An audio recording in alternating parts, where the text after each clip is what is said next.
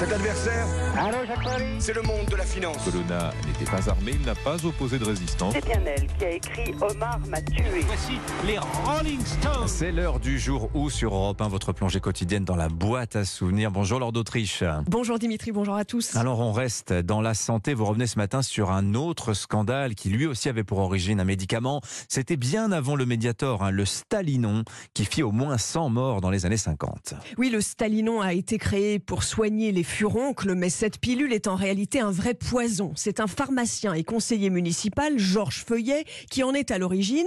Le médicament est prescrit dès 1954 et au bout de quelques jours, il y a déjà des morts. Témoignage d'un médecin en 1957. J'ai eu une malade qui avait un abcès du sein et je lui ai donné du Stalinon. Et elle est morte euh, quelque temps après.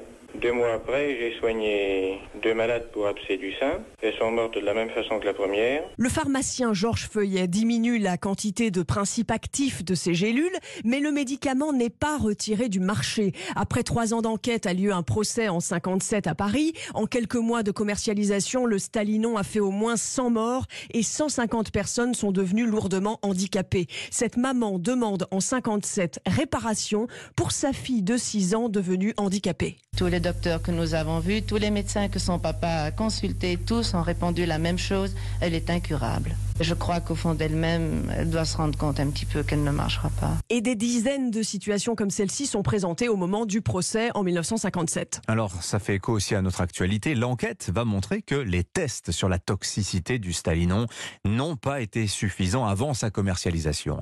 Oui, les tests de toxicologie étaient abscons, les matières premières non vérifiées, les malfaçons très importantes. Un médecin, le docteur Chalet, va révéler dans une lettre la toxicité du produit, mais il continue à prescrire le Stalinon. Décision incompréhensible pour l'avocat René Floriot qui défend des victimes en 1957. Il administre le, médicament à sept personnes.